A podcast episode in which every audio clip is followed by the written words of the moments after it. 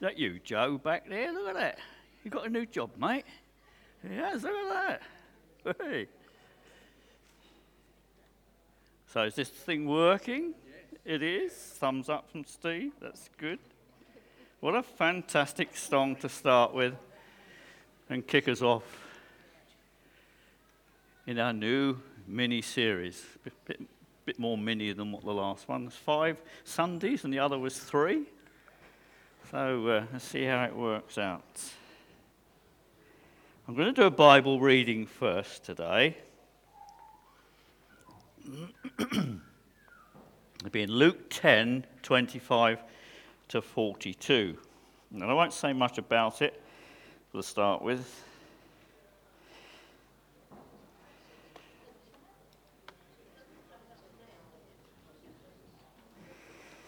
In a strange sort of way, it brings the two thoughts that we have together today family and hospitality. But don't try and find it just at the moment because it might be a little bit complicated. But uh, Bibles or iPhones, if you're following, Luke 10, and we're going to be beginning reading at 25. It's a story of um, what many of us know as the Good Samaritan. There's another, another little bit after it as well. Okay, here we go. And behold, a lawyer stood up to put him, that's Jesus, to the test, saying, Teacher, what shall I do to inherit eternal life? Excuse me. He said to him, What's written in the law? How do you read it? And he answered, you shall love the Lord your God with all your heart and with all your soul and with all your strength and with all your mind. And your neighbor as yourself. And he said to him, You've answered correctly. Do this and you will live. But he, desiring to justify himself, said to Jesus, And who's my neighbor? And Jesus replied, A man was going down from Jerusalem to Jericho, and he fell among robbers, who stripped him and beat him and departed, leaving him half dead. Now, by chance, a priest was going down that road, and when he saw him, he passed by on the other side. So, likewise, a Levite, when he came to the place and saw him, passed by on the other side. But a Samaritan, as he journeyed, came to where he was. And when he saw him, he had compassion. He went to him and bound up his wounds, pouring in oil and wine. Could say it's a waste of wine, but anyway.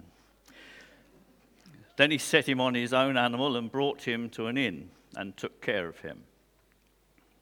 And the next day he took out two denarii and gave them to the innkeeper, saying, Take care of him and whatever more you spend, I will repay you when I come back. Which of these three do you think proved to be a neighbor to the man who fell among the robbers? He said, The one who showed him mercy. And Jesus said to him, You go and do likewise. Now, as they went on their way, Jesus entered a village, and a woman named Martha welcomed him into her house.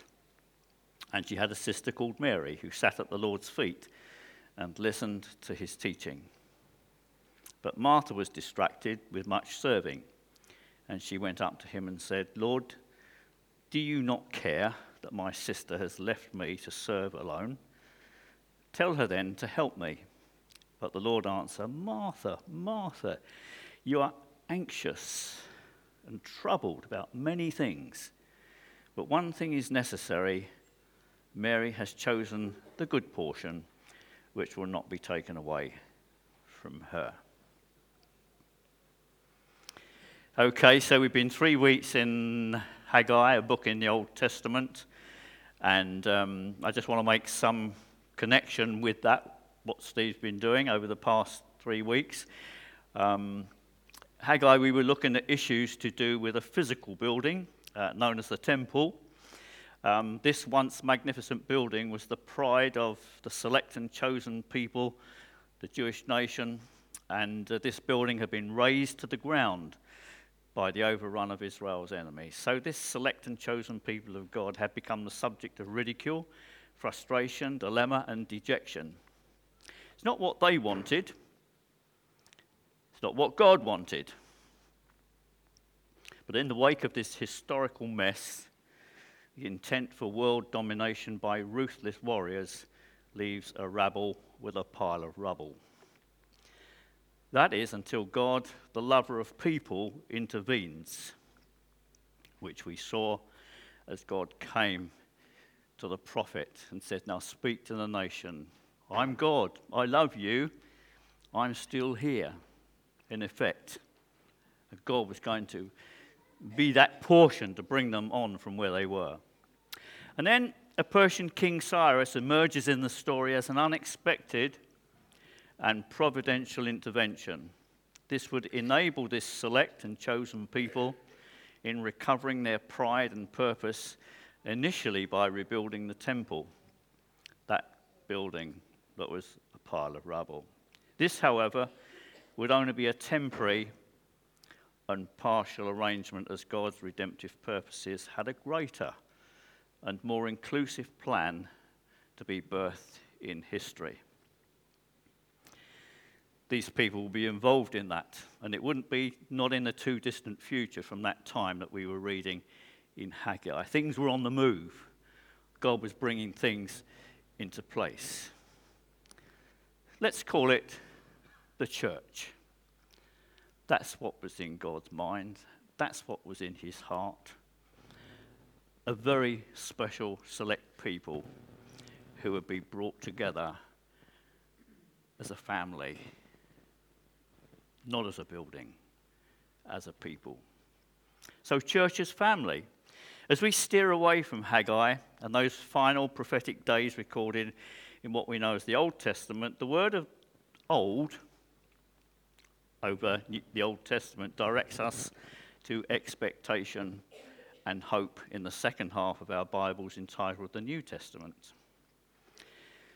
By the use of the word new, it must be taken that what is exposed in the New Testament as new was always to be the grace filled fulfillment of prophecy.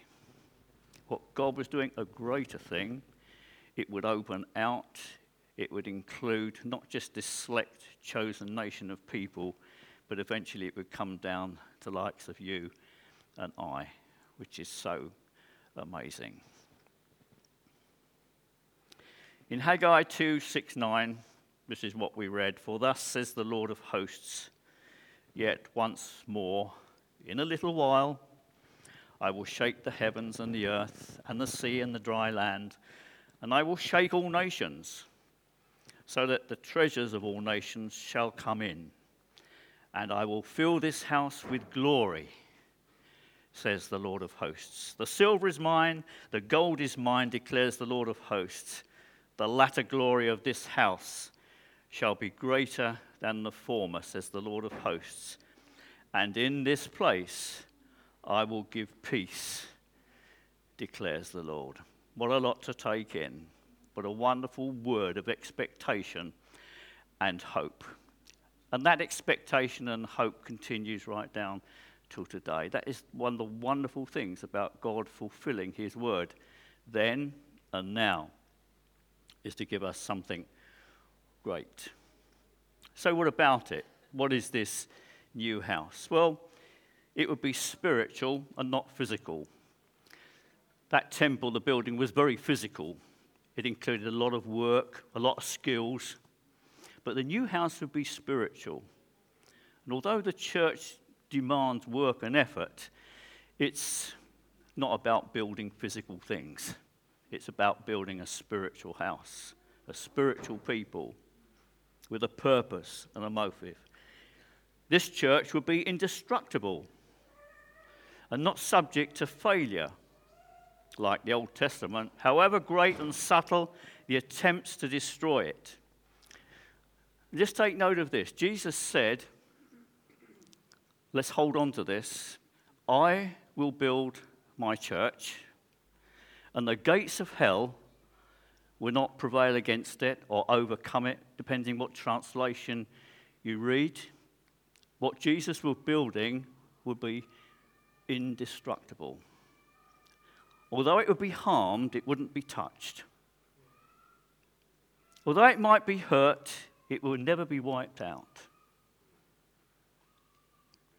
Although it would pass through the most troublesome times, it would finally come to its full conclusion at the end. Jesus said, I will build my church, and the gates of hell will not prevail against it. That's not a proviso. What is a proviso? It's a condition attached to a statement. It's a statement. It's not really a promise, it's a fulfilled promise, even spoken then. So, what Jesus said was a fulfilled promise. Neither is it a qualifying statement like small print or an addendum. It is truth. Very often you get books that are written and they have an addendum at the end, trying to put straight something that was earlier recorded. But that will never happen with what Jesus said at that time. Jesus said, I will build my church and the gates of hell will not prevail against it. So, what we, we do in this room as the church of the living God for the glory of Jesus Christ will succeed if we do it in his name, and nothing can touch us to the glory of God. Let's hold on to that. We're about an indestructible work which Satan can't touch. He may upset us for a little while, he might get in the way, but what we're doing in Jesus' name is the fulfillment of prophecy. It's the fulfillment of God's rightful conclusion of history. This is the triumph of history. We're working with the triumph of history this morning. Did you know that? We're working with the triumph of history. We're working with the victory of the cross and the resurrection of Jesus. It's the end of the story. He wins and so do we. I will build my church, and the gates of hell will not overcome it, prevail against it, or do anything against it. You know, history records many attempts to destroy and actually negate the place, purpose, and power of the church. It's done on the news, it's done in sitcoms and productions, it's done on chat shows, and everywhere we turn there's this thing trying to, the words that are used that try and negate the church. To try and put it in a place lower than what it is. But this morning we're celebrating the church of the living God. We're selling church as family. As we look out there, we can see church as an institution we can see groups of people who actually gather to personalities. And the name of that person becomes very big and very great. And people sometimes flock to them for its good teaching or for some other reason, because just because it's a big church sometimes, you know, just the crowd attracts a crowd sort of thing. If you see what I mean.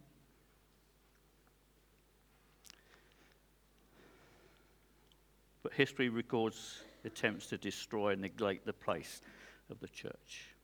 But you know what? They only become stories of battles won. None of them fail. Everything set against God's church will become a battle won, whatever it is. The end of the story is he wins, and so do we. So Steve began this last series with whose house, followed by whose eyes, finishing with whose purpose. This morning, I want to take up this first message, whose house. I want to use it to launch a series of five on the church as family. I just want to probably overemphasize the family part rather than the hospitality bit because this is really something which is close to the elder's heart. That beacon should be a family. We're not an event. So, this this morning, although it's an event, it's not really the church. The church is family. And that's how we need to see it. It's how we want it, want it to be. We need to feel part of something that's going on. In the New Testament, Hebrews 3 6, as Steve said, whose house? Now, those two words together are found in Hebrews 3, verse 6, and it's Christ is faithful over God's house as a son, and we are his house. If we indeed hold fast our confidence and our boasting in our hope. So, whose house? We are. This is the magnificence of God's house. It's not in bricks and mortar, stained glass windows, brilliance or architecture, or even corrugated tin shacks, or in no buildings at all. Some ascetics will say, We don't want a building, we'll meet out in the country, in the woods, in the desert, or whatever, as a form of asceticism. You know, just to raise the profile of people. But it's the family which best describes God's heart not buildings or anything, it's people. And when we were looking at Acts, I remember opening that up and said, it's not about buildings, it's about people. It's about people. And hospitality forms a very large part of people when they are together. Hospitality, but it also is the power of the gospel of Jesus Christ. So, whatever we do in reaching out to other people, hospitality becomes the firm part of what we do. What is hospitality? Well, we could think of invitation, welcome, accepting. But that's what the gospel of Jesus is, isn't it? You, Jesus invites people to come to him and share his life. He invites people to take up their cross and follow him. We invite people to come to church. We invite people into our homes. The gospel is full of invitation. The gospel is full of welcome. We welcome one another. We welcome the Holy Spirit. We welcome visitors and friends and neighbors. They're welcome. We hope people are welcome in the presence because we're a family. But it's full of accepting too. And that's sometimes more difficult than what we realize. Accepting one another as Christ accepted us. It's difficult it's hard. Sitcoms and films have had their go at the family too. There's Family at War. Some of you are maybe not old enough to remember that TV program. It showed all the aspects of internal fighting and struggles that get on between relationships. Family at War. Sometimes the church is like that too, shamefully. Family at War. Then there was Swiss Family Robinson. The family had got turned up on desert island and built their house and started to live there. And there was the Addams family.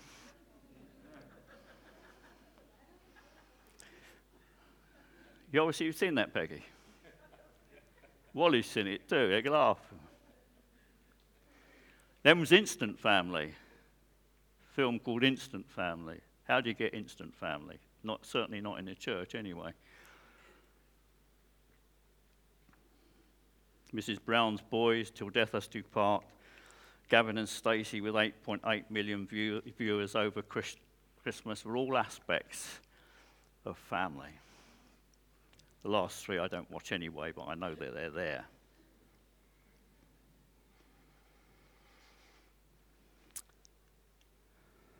Paul said, That's God's servant Paul, who God chose to be a special messenger to us, the Gentile people, he said, For this reason, for what God's doing with people, a family of people, I bow my knees before the Father, from whom every family in heaven and earth is named, that according to the riches of his glory, he may grant you to be strengthened with power through his Spirit in your inner being, so that Christ may dwell in your hearts through faith, that you, being rooted and grounded in love, may have strength to comprehend with all the saints what is the breadth and length and height and depth, and to know the love of Christ that surpasses knowledge, that you may be filled with all the fullness of God.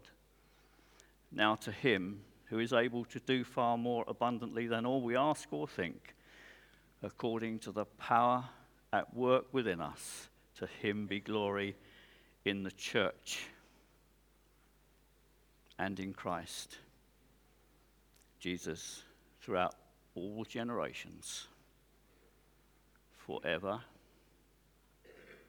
and ever. How wonderful do you think this church is this morning? I just wanted to, for us to grasp how amazing church is. With all the ridicule and the negating that's going on around us. How God's with us this morning through the power of His Spirit. Because this is where His heart and His love is. Don't you think it's telling that God made his home within a little family there in Bethlehem.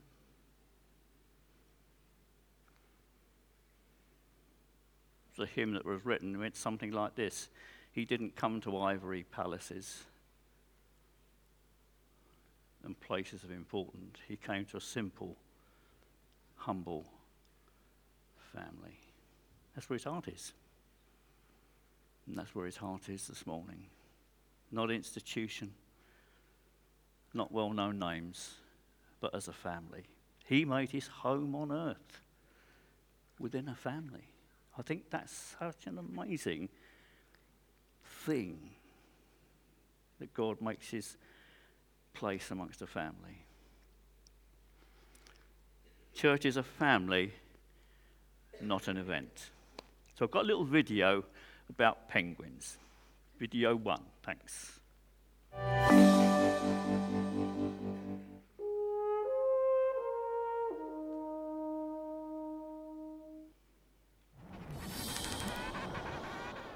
To breed in the coldest place on Earth, emperor penguins must also become part of a crowd.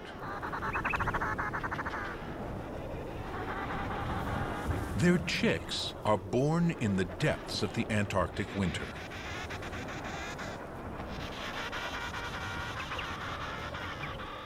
Their only protection from the cold is their parents' brood pouch.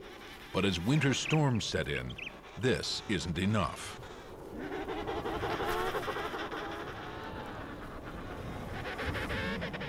As temperatures reach 40 below, even the adult's only chance of survival is to huddle together. They start to waddle with a single purpose.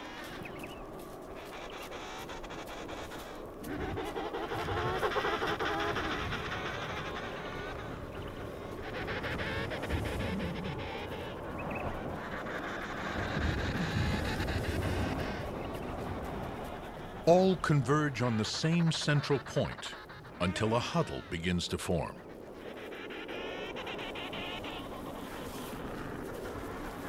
Each penguin must find a place to tuck in.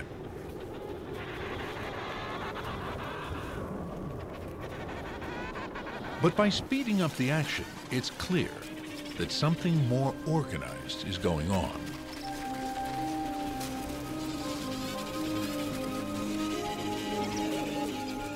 Soon, the huddle numbers thousands, and still more keep coming.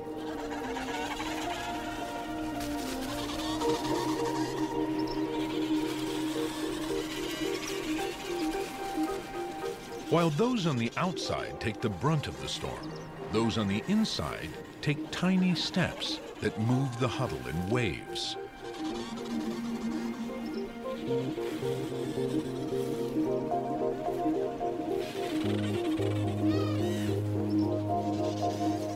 The densely packed penguins continue to shift and rotate from the center.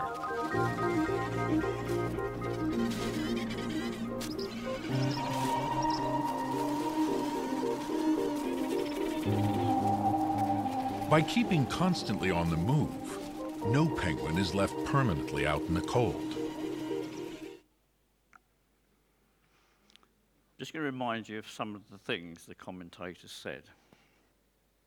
To breed on Earth, the emperor penguin must also become part of a crowd. A sense of belonging is a sense of survival for people. As we as a church, we need to become part of the crowd. The only chance of survival is to huddle together. That's the importance of meeting together as Christians in groups in the week, huddling together. They waddle with a single purpose. What is our single purpose as a church, as a family? They waddle with a single person. That's to stay together and to keep together because that's a safe place. The church as family should be a safe place. It is a safe place.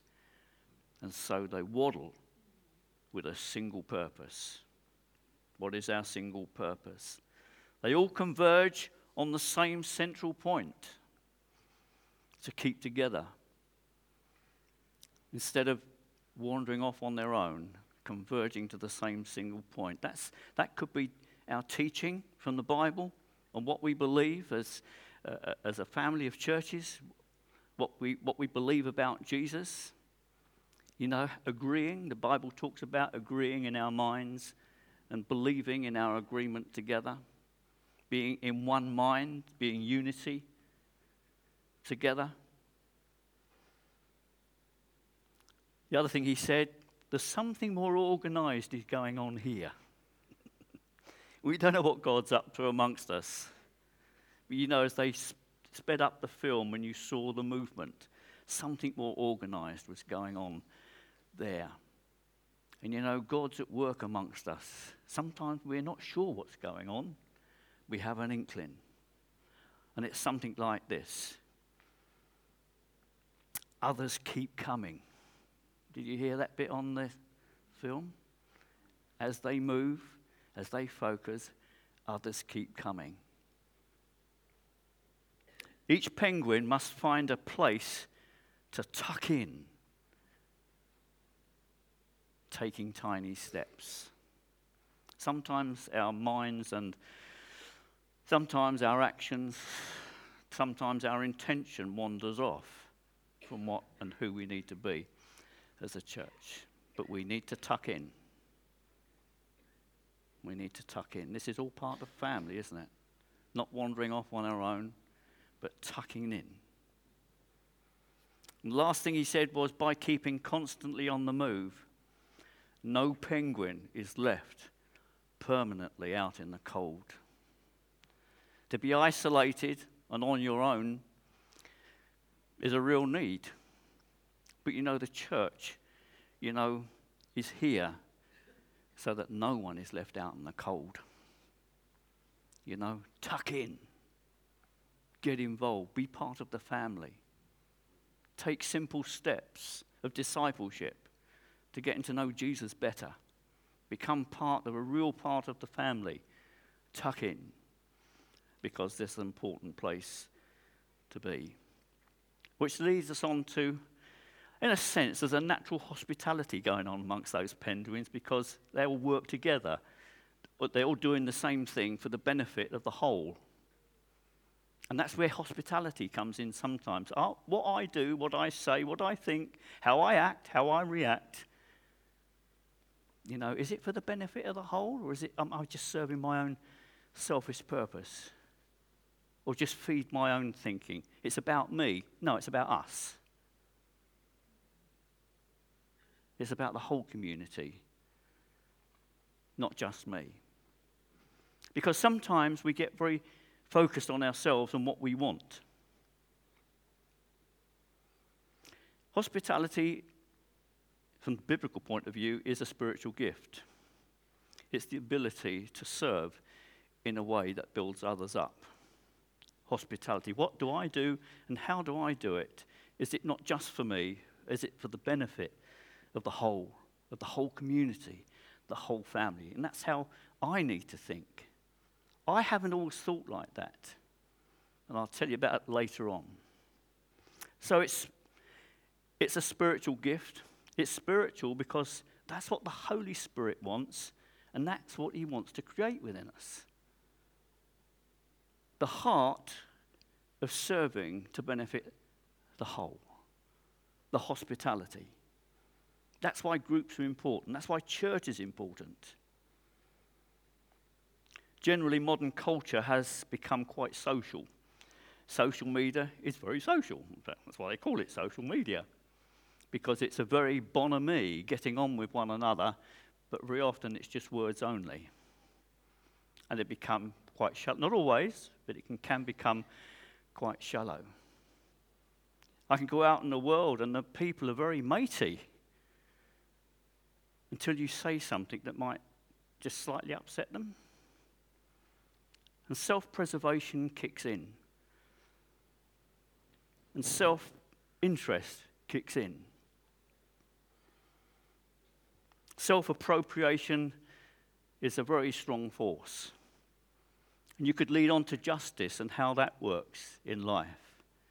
Justice is very important too, but true justice, true justice is God determined. Because really, in the end, it's only God who knows. There's a case going on at the moment, isn't there?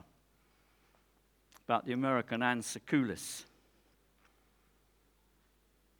and the Dunn family the American lady claiming diplomatic immunity in a situation which come, become very difficult. Where does justice stand here? I think we, in a sense, if we went round the room, we'd find a slight variation on justice, on what it really is.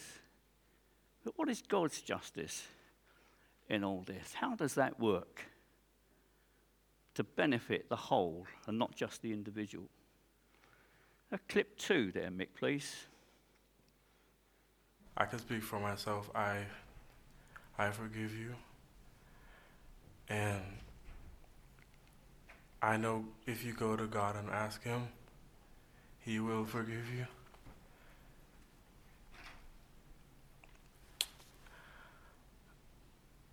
And I don't think anyone could say it. Again, I'm speaking for myself, not even bad for my family but I love you just like anyone else. And I'm not gonna say I hope you rot and die just like my brother did, but I see I I personally want the best for you. And I, I wasn't gonna ever say this in front of my family or anyone, but I don't even want you to go to jail. I want the best for you.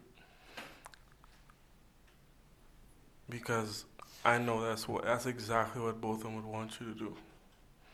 And the best would be give your life to Christ. I'm not gonna say anything else. I think giving your life to Christ would be the best thing that both of them would want you to do. Again, I love you as a person. And I don't wish anything bad on you.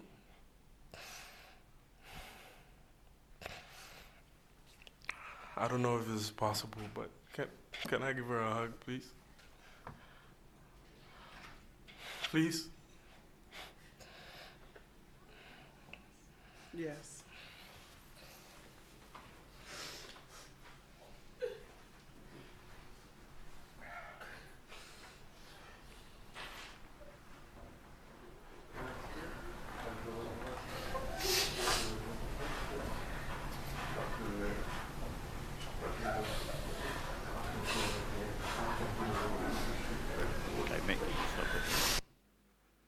Just to explain, the guy's brother had been shot by the lady police officer, and she'd been convicted to 10 years in jail. And that was his reaction. And what is true justice? What is true justice? It's hospitality that goes beyond what we think as hospitality. We like to think of hospitality as making friends and welcoming people into our homes, giving them lunch and dinner. But in a sense, hospitality is a very, very deep thing, an important part of the family. And how far, how far are we prepared to go? Jesus went all the way because he reached out to us. He gave his life for us.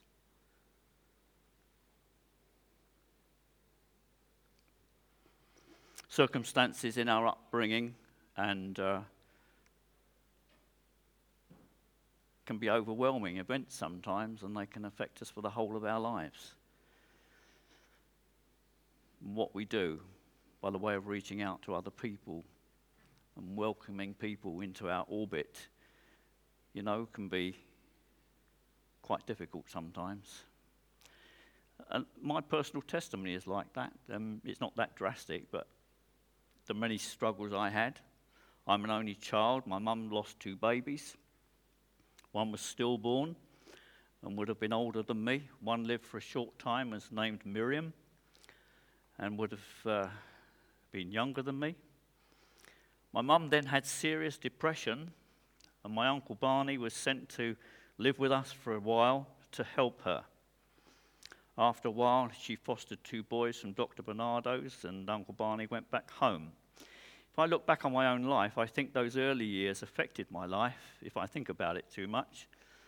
And I struggled with self appropriation lack of confidence, keeping things to myself, being only inward looking, antisocial, and in the earlier years of my marriage, I wanted all Margaret's attention when her evident love for Jesus set up walls of resentment, which made me grumpy and introverted.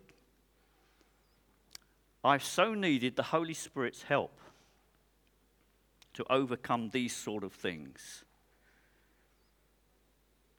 difficult issues which prevented me from being hospitable. And I still have to work at it. The way people see you is sometimes different than you see yourself. One just opposite um, Beacon Centre, there's Bognor Drive, and um, Peter and another guy who worked for me, I, they went up there to do to do a job. I'd already been to the house and assessed what need, needed doing to there, and uh, you know, we, we, got on well. There was no problem.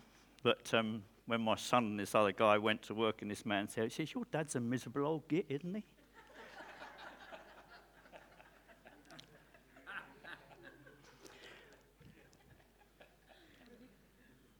You might think the same. I don't know, but. but But um, it didn't trouble me in any way. I mean, in myself, I feel happy, I feel friendly, but it's just the way I came across. I mean, lucky my, my son is a great defense for me, and he stands by me, and he's good. But, um, you know, it just makes you think sometimes, doesn't it? How hospitable am I really being? Here's some help prayers I've prayed, and I regularly do this to love my wife as I should and be a husband, to love my children as I should and be a father, to be friendly and be a friend where I can, to be understanding. And I find that I need to pray that more and more. How can I be more understanding in situations, especially towards other people? Before I go to an interactive meeting or the like, I pray this set a watch before my lips, renew a right spirit within me, create me a clean heart, O oh my God. I'm amazed at what rubbish can suddenly appear in my mind and affect my heart. Sometimes it's just the way someone else looks at you, isn't it? Yeah? And your mind goes AWOL to all sorts of things. Because we need, I said earlier, hospitality is a spiritual gift. And the Holy Spirit wants to develop that within us, to be hospitable. God's healing through the power of the Holy Spirit is truly amazing. And when I was praying about this morning and what we might do as ministry, the Holy Spirit gave me this word difficult. What do you find difficult, if anything, about church? About group? About anything to do with what we do? Now, I think we've each got our own little problems and difficulties, but I just felt this morning that the Holy Spirit wanted to bring those things to the fore so that we might bring them to Him. What do you find difficult? Maybe it's people. Maybe it's the way someone's looking at you across the room. Maybe it's the way someone talks in group. Maybe it's you don't seem to get an opportunity to say something in group. I don't know. Maybe it's you want to say something on a Sunday morning, but you just haven't got the confidence to get up and do it. What, what's your difficulty? The Holy Spirit wants to help us with all of these things. The gospel is a powerful demonstration of hospitality in its truest form. We read Luke 10, and you say, well, where are these issues there? Well, I just want to take some simple things out of that. The, the good, what we know as the Good Samaritan, he offered to go up to this man who'd been robbed. He offered to go up to him and help him. He also offered to pay for his keep in the inn. And I just thought, is there something in church I need to be offering to do? Sometimes we just sit back and not say something. Maybe you see a need. And you want to offer to do something. In a few weeks' time, we're going to have a meal out there together as a church family. And something very special's happened in that event. Derek's offered to supply puddings.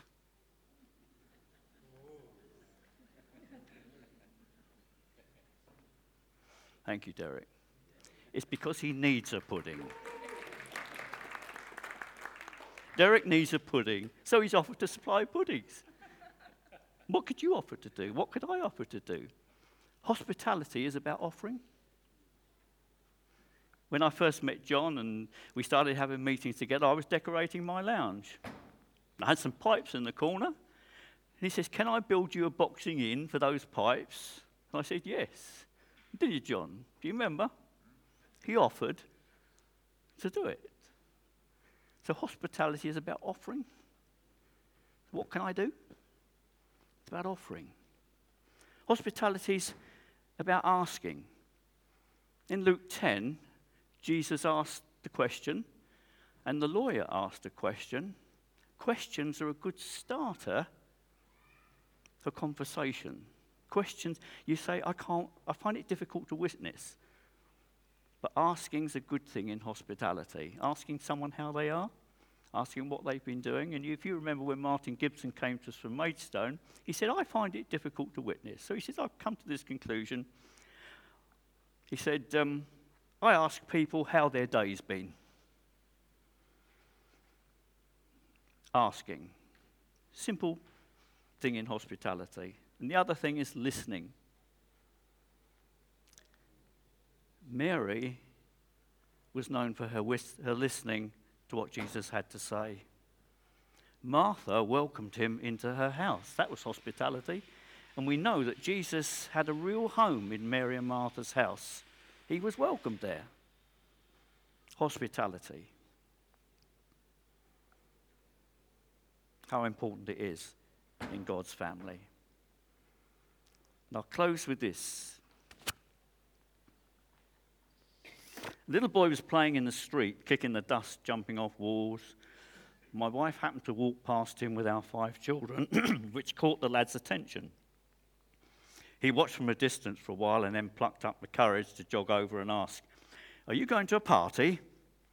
My wife quickly answered, Yes, we are. We call it church. If you go and check with your mum, you can come with us. That little boy ran home and was back in a couple of minutes with a huge smile on his face. That Sunday, he stayed for a cup of hot chocolate and left before the service began. But he was back the next week and the week after that. Pretty soon, he had brought his mother, his brother, and a couple of his cousins. Eight years later, they are an integral part of our church. One of the most moving moments of those years was when the boy's mother was baptized. Standing waist high in water, she explained a little of her traumatic childhood, her years living rough, and something of the struggles of trying to hold her own family together. Her face shone, and her voice clearly articulated her love for the God who had found her and welcomed her home. The idea that had caught her son's imagination was that church was like a party that he and his family were invited to. Until then, they had sadly mostly experienced what it was like to be excluded. But the discovery that church wasn't so much an event you turn up to as a family you belong to was life changing for them. In fact, it was life changing for the whole church. So, if you feel you want to engage with the Holy Spirit as we enter into worship, um, feel free to stand. You haven't got to stand, but just feel free to stand. And I'm just going to welcome the Holy Spirit as we move on into worship now and ask for Him to help us and deal with us, to overcome our difficulties. Sometimes our little difficulties are big problems. And I just pray that the Holy Spirit, as we engage with the Holy Spirit, we just might want to offer and ask and listen in the context of family. So if you want to engage with the Holy Spirit at this point, then feel free to do that. We just welcome you, Holy Spirit, to the gathered church because that's